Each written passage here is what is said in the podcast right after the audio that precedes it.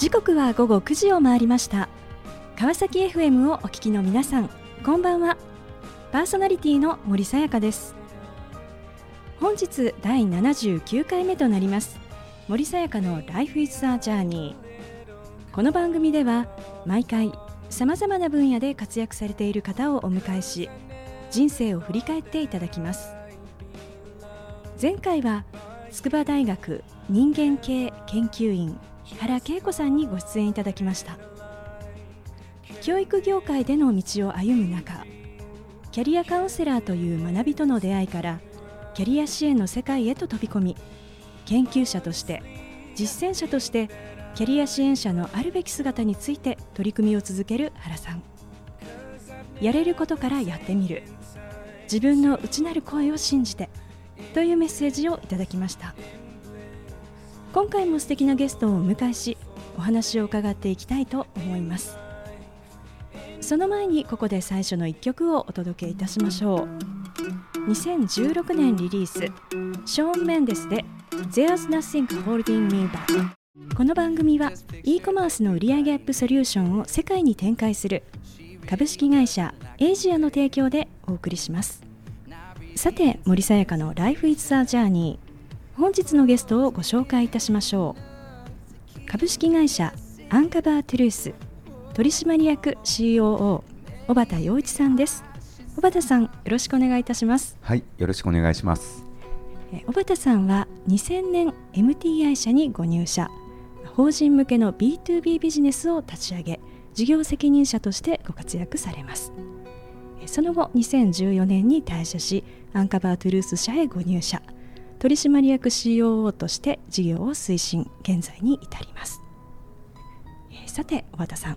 えー、アンカバートゥルース社ですが、えーまあ、事業内容についてぜひご紹介いただけますでしょうか。はい。えっと、アンカバートゥルースはですねあの社名を翻訳すると、えー、真実を暴く、まあ、直訳するとそうなるんですがあのデータを、えー、活用して、えーとウェブサイトに訪れている、まあ、あのデジタルに訪れているユーザーさんの本質をちゃんとこう見抜いてデータを解析してお客様にそのユーザーに寄り添ったサイトに改善していきましょうというデータ分析とコンサルティングをやらせていただいている会社です。あのその中でこう特徴というのは一体どんなのがあるんでしょうか？はい、えっと我々ですね、まずあのユーザーダイブっていうまあ自社でその解析をするツール、まあシステムをこう持っていますというメーカーでありながら、はい、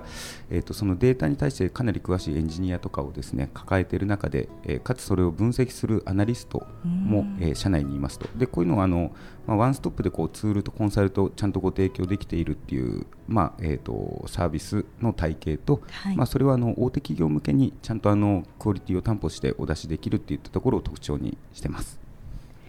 えー、さて、えー、小畑さんですが実はあの川崎と大変ゆかりがあると、はい、いうことなんです。です。はい、なんか嬉しいですね。であの今川崎で、えー、なんとあのある、えー、チームのコーチをされていると、はい、そうなんです、はい、あの少年サッカーのコーチを、えー、あのまあ、9年、えっと、やってきて、はい、まあ、長男があの久本小学校っていうところにずっと通ってたんですけど、そこにある久本 SC っていう、はい。サッカーチーム、まあ、あの自分のパパコーチとしてですね、えー、はい、あの地域の、まあ、そういった活動、えー、少しでも関われたらということでやってます。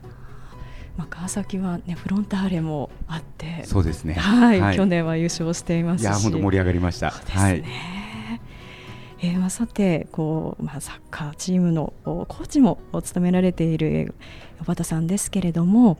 えー、最初のこうキャリアはですね、えー、MTI という会社だったということですね。はい、はい、あのこちらはあの最初こうなぜですねこの会社に入ろうというふうに思われたんでしょうか？はい。まあ、当時ですねあの仕事を探している中で実際あのあんまりピンとくるものがなくて、えー、コンサルティングとかあのなんとかセールスとかっていうのをいくらこう求人というかですねそういうあの、まあ、紹介を見ていてもなんか自分にできるとはちょっとイメージつかなかったんですが、えー、あの MTI が出していた、まあ、求人広告というかそういったところが、はい、あのまあ、携帯で未来を変えようと、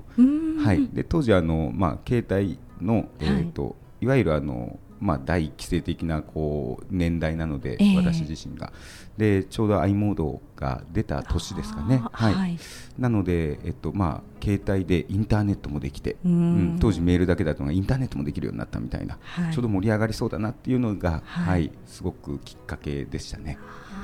じゃあそのこうコピーに惹かれてですね、こう入られたということなんですね。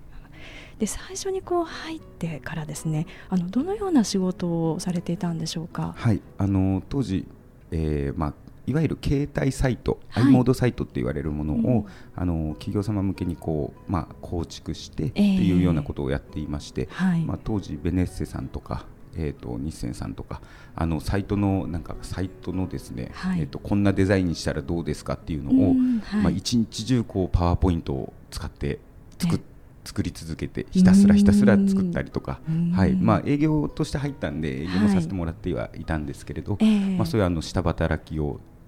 そうですねずっとやってました。はい。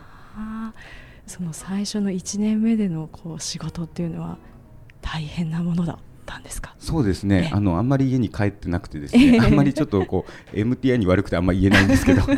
まあ、当時はあのよくあった話だと思うんですが、うん。はい。はい、今だとあのブラック企業なんて言われちゃうかもしれないんですけど、うん。まあ、当時その本当に前がかりにあはい。の情熱がすごい高い人が多い会社だったので、うん。まあ、その時間をかけることがいい悪いではなくて、はい。あのもうのめり込んでやっていることに価値感じて、はい、うん仕事してました。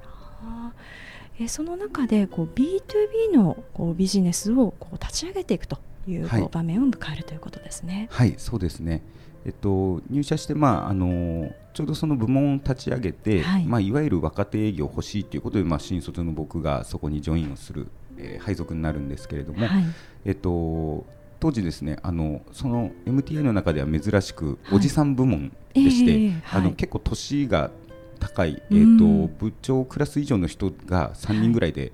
作った部署で、そこに僕が若者1人で入ったんですけど、はい。皆さんあのいろんなものを兼務して忙しくてしょうがなかったんで、はい。えー、と結果的には僕が、えー、と2年目3年2年目か3年目ぐらいからもう責任者みたいに実際にはなって、ええはい、あの事実上としてはそういうふうに運用するようになりました。うん。はい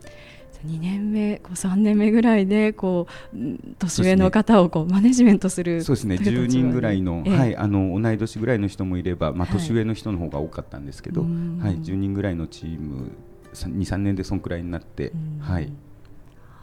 あの当時を振り返るとはい、その時のですね小畑さんのこう事業、まあ、責任者、まあ、リーダーとしての自分っていうのはどんな姿だったんでしょうか？えーっとですねだいぶひどいと思いました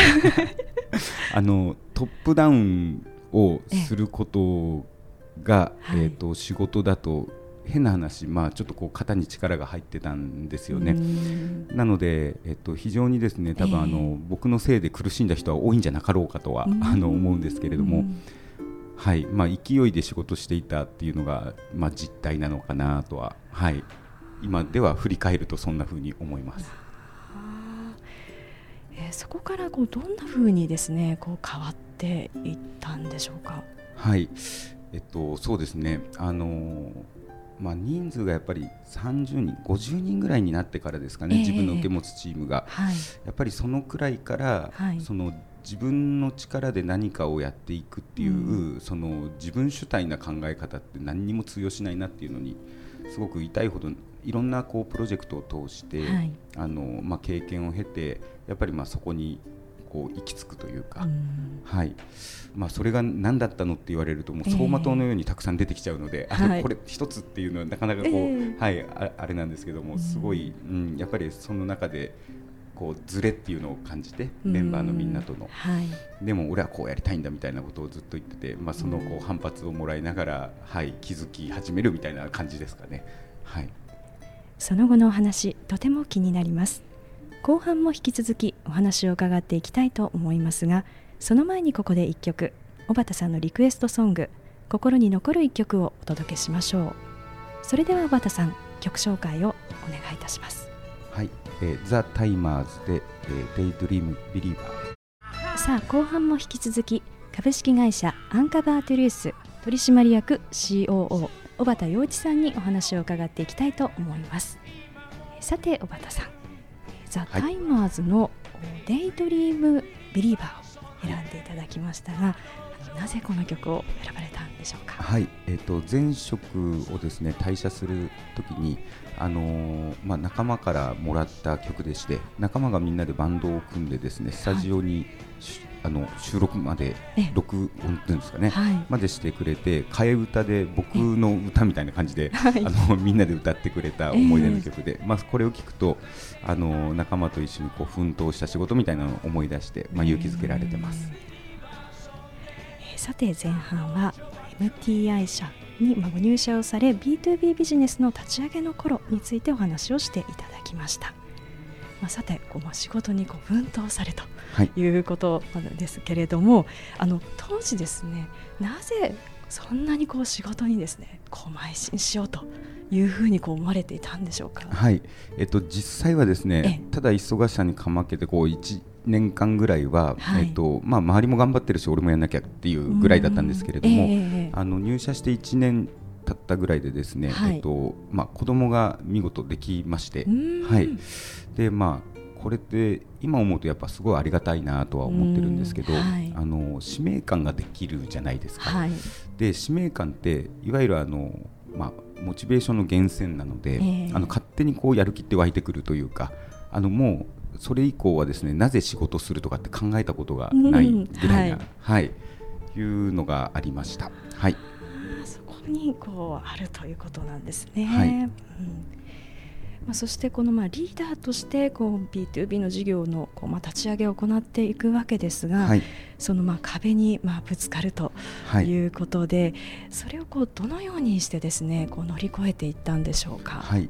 えっと一番辛かった壁がですね、はい、実は一番いい時に訪れたんですね。えー、でそれがあのスマートフォンの、えっと事業を立ち上げたタイミングなんですけども、はい、2008年か9年の頃、えっとスマホがまあ流行り始めるちょっと前ぐらいに、えー、スマートフォンのサイトをこうすごく簡単にリッチに作れるようなサービスっていうのを日本で初で始めたんですね。はい、でその時にあの大和証券さんとかホンダ車の本田さんとか、まあ、いろんなところが作ってくれてそれがすごい話題になっていろんな新聞に掲載されたりとかして、まあ電話は鳴るし、メッセージいっぱいもらうし、はい、あのうちもやってくれって言って、まあ、簡単に言うとバカ売れをする、まあ、その予兆が来たぞっていう。でその時に僕勢い余って、まあ、さっき言ったトップダウンなんですけど、はい、目標設定をドーンとやったらあの売れる勢いで言うと5倍10倍売れそうだったんで、まあ、5倍に設定したんですよ、はい、当たり前なんですけどみんなそんな5倍一気に働けないよみたいな、えー、でその準備を怠っていたのに目標だけをドーンと出して要は僕裸の王様というか天狗になっていたっていうのと、まあ、そのメンバーとのこう意思の乖離みたいなのがあって、はい、まあ、その時の衝突は本当に苦しかったですね。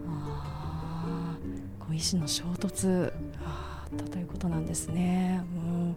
でもこうそこからですねご自身はどんなことをこう考えられたんでしょうか？はい、まずあのメンバーみんなの目が死んでいるのでこれまずいと思いまして、みんながあのまず課題を吸収しなきゃということで、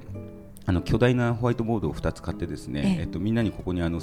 思思い思い、えっと、付箋で問題点を書いてくれと、でそれでまあ何個か上がってくるかなと思ったらですね、えっと、たった2日で、えーまあ、その2面というかあの裏表4面ですね、ホワイトボード4面に付箋が、はい、えっとまあ、もう張り尽くされてるぐらい、えー、みんなの課題みたいなのが上がってきて、まあ、それとこう向き合って、えーと、どういうふうにすればみんなのその、苦労も報われる、えーと、状態作れるかなっていうのを、まあ、一人でちょっとこもってたんですけど、えー、かっこよく言うとこもってたんですけど本当に僕いじけ果ててて、はい、最初一丸一日生まれて初めての、あれですねあの会社のボイコットっていうんですかね入社の、はい、えー、誰にも何も連絡せずに勝手に休んで、はい、っていうのをしちゃったぐらいちょっと落ち込みまして。こうボードにこう自分のことがこう両面にいやもうそうです。あるってことですよね、はい、それを目の前にするっていうことですもんね。はい、そうですね。作業的にはなんか処理をしなきゃ情報としてはと思っていたんですがやっぱ心が結構追いつかないなみたいになってただまあ2日目3 2日ぐらいなんかサボらせてもらって、えー、3日目ぐらいからあのちゃんとそれに対する対策っていうのを、まあ、向き合ってこう考えて、で結果、まあ、いろんなこうそうですねあの社内のオペレーションコストを落とすような、はい、仕組みとかいろいろ考えて、まあ、それでみんなと相談をするようになってから、はい、まあ、ものすごいこう流れが良くなって、はい、結果的にはその無理だってみんなが言っていた目標も1年間空けてみるとクリアして、まあえーと、本当に苦しかったけど乗り越えれて目標も達成できてよかったねって言って、はい、なんか泣きながらみんなでこう酒飲んだみたいなのはすごい思い出としてあります。はい。こう人がこう変わっていくとやっぱりこう周りにもすごくこう影響があって全体がこう変わっていく、はい、ことですよね。そう思います。うんこのいわゆるこう企業カルチャーみたいな部分というのもやはりそういうこう人が変わっていくとこう変化していくものなんでしょうか？そうですねやはりあの企業の文化ってやっぱり人が作ってるものなので、えー、あのそれが例えば、えーと、トップダウンのカルチャーなのか、まあ、ボトムアップとかって言いますけど、はい、さっきの僕の話で言うと多分そのミックスが、はい、だミックスされてるものが本当の文化なんだろうなとは思うんですね。あの当然、えーと、意思のある目標もあるだろうし、えー、えー、こういう会社にしたいっていう経営側の意思も、まあ、あるだろうし、はい、だけどそれに対してこういうふうに思ってるんだっていうメンバーみんなの思いもあってそのぶつかったこうところが多分その文化そのものなんだとは思っています。はい、なので一緒に作るものですよね。はい。そしてまあ14年間ですね。はい、えー、この MTI 社で、えー、まあ事業運営というのをされて、えー、そして、えー、2014年ですね、はい、ここでまあ新たな転機を迎えると。はいいうことなんですがあの当時ですねご自分のこう今後のキャリアというのはどんなふうなことをこう描いていらっしゃったんでしょうか？当時のキャリアですね、えっと、キャリアというところまでは僕そんなに実は、えっと、考え込めていなかったです、はい、ただエキサイティングな状態に常にいたいっていうことだけはどうしても衝動としてありまして、はいさっき言ったその前職での仕事も、はい、ある程度そのスマートフォンのこう普及みたいなのも一段落したし事業としてもかなり安定成長できていて僕安定したりとか成熟したりするとあまりにもやることがない人なんですね。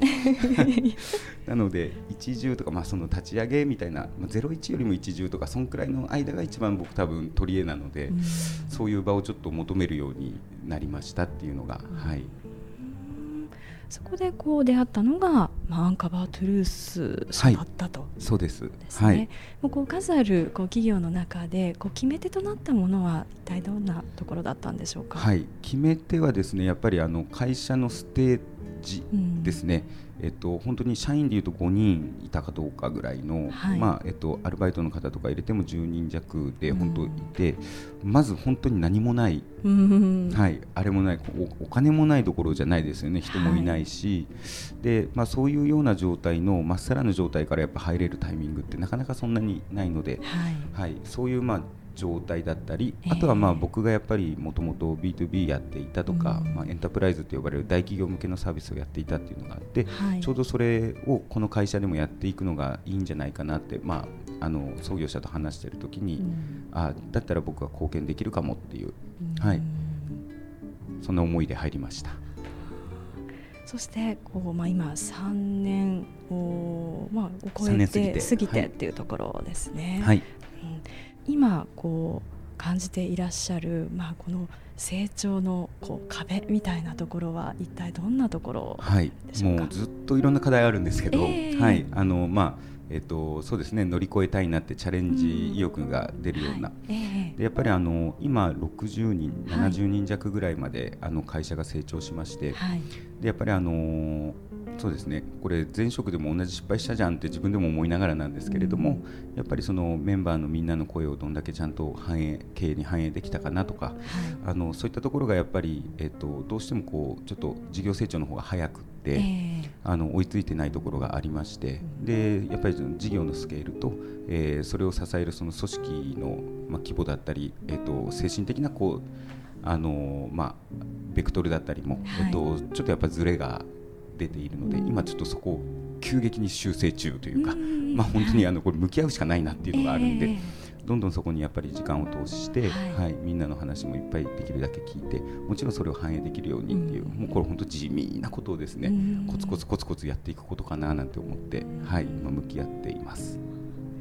あのこうこれまでのこうリーダーとしてのこう、自分のこう経験は振り返ってですね、はい、改めて、まあ、これからの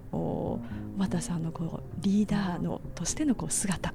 というのはどんな姿をこう描いていらっしゃるんでしょうか、はい、一応今あの会社で流行らそうとしているキーワードがありまして、はい、お手伝いおじさん。お手伝いおじさん、はい、でニコニコしたお手伝いおじさんに僕なりたいんですね、えー、でここにはその意図がありまして、はい、要はあの困った時にお手伝いで入るおじさんでありたくて、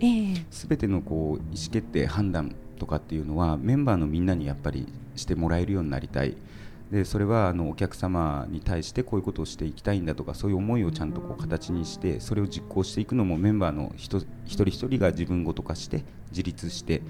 そういうことができる会社になるべきであると思っているので、僕が意思決定権者であったらならないなと。お手伝いして、こうちょっとここ困ったから助けてってすぐなんか声かけてもらえるようなお手伝いおじさんというのを目指してます。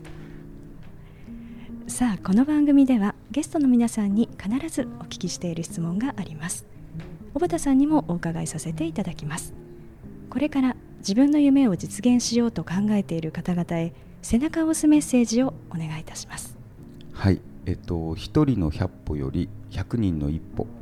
っていう言葉があります、まあ、中国古典らしいんですが、はい、僕があの前職の代表社長からあのもらった言葉ですと、その心はなんですけれどもこれがあのさっきまさにちょっと話したやつなんですが結局1人でですねスーパーマンが突っ走って何かできることって本当に限られているなと思っていてやはりあの、まあ、100人で一歩ずつこう踏みしめる100歩の方が1人が突っ走る100歩よりも必ず強い力になっていくと。でこれがやっぱりチームっ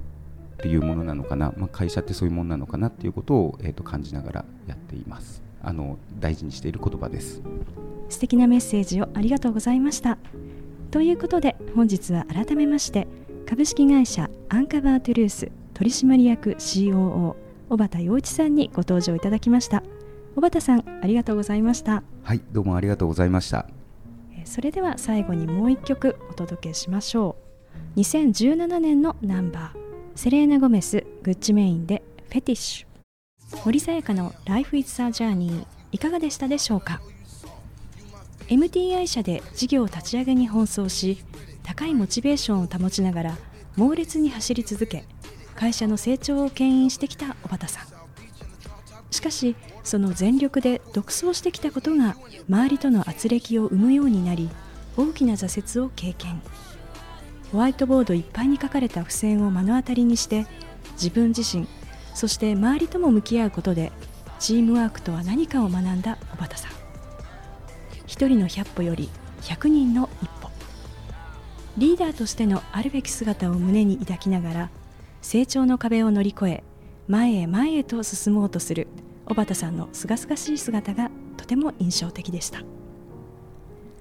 次回はどんな素敵なゲストの方が来てくださるでしょうか。来週もまたこの時間にお会いしましょう。今日も一日お疲れ様でした。おやすみなさい。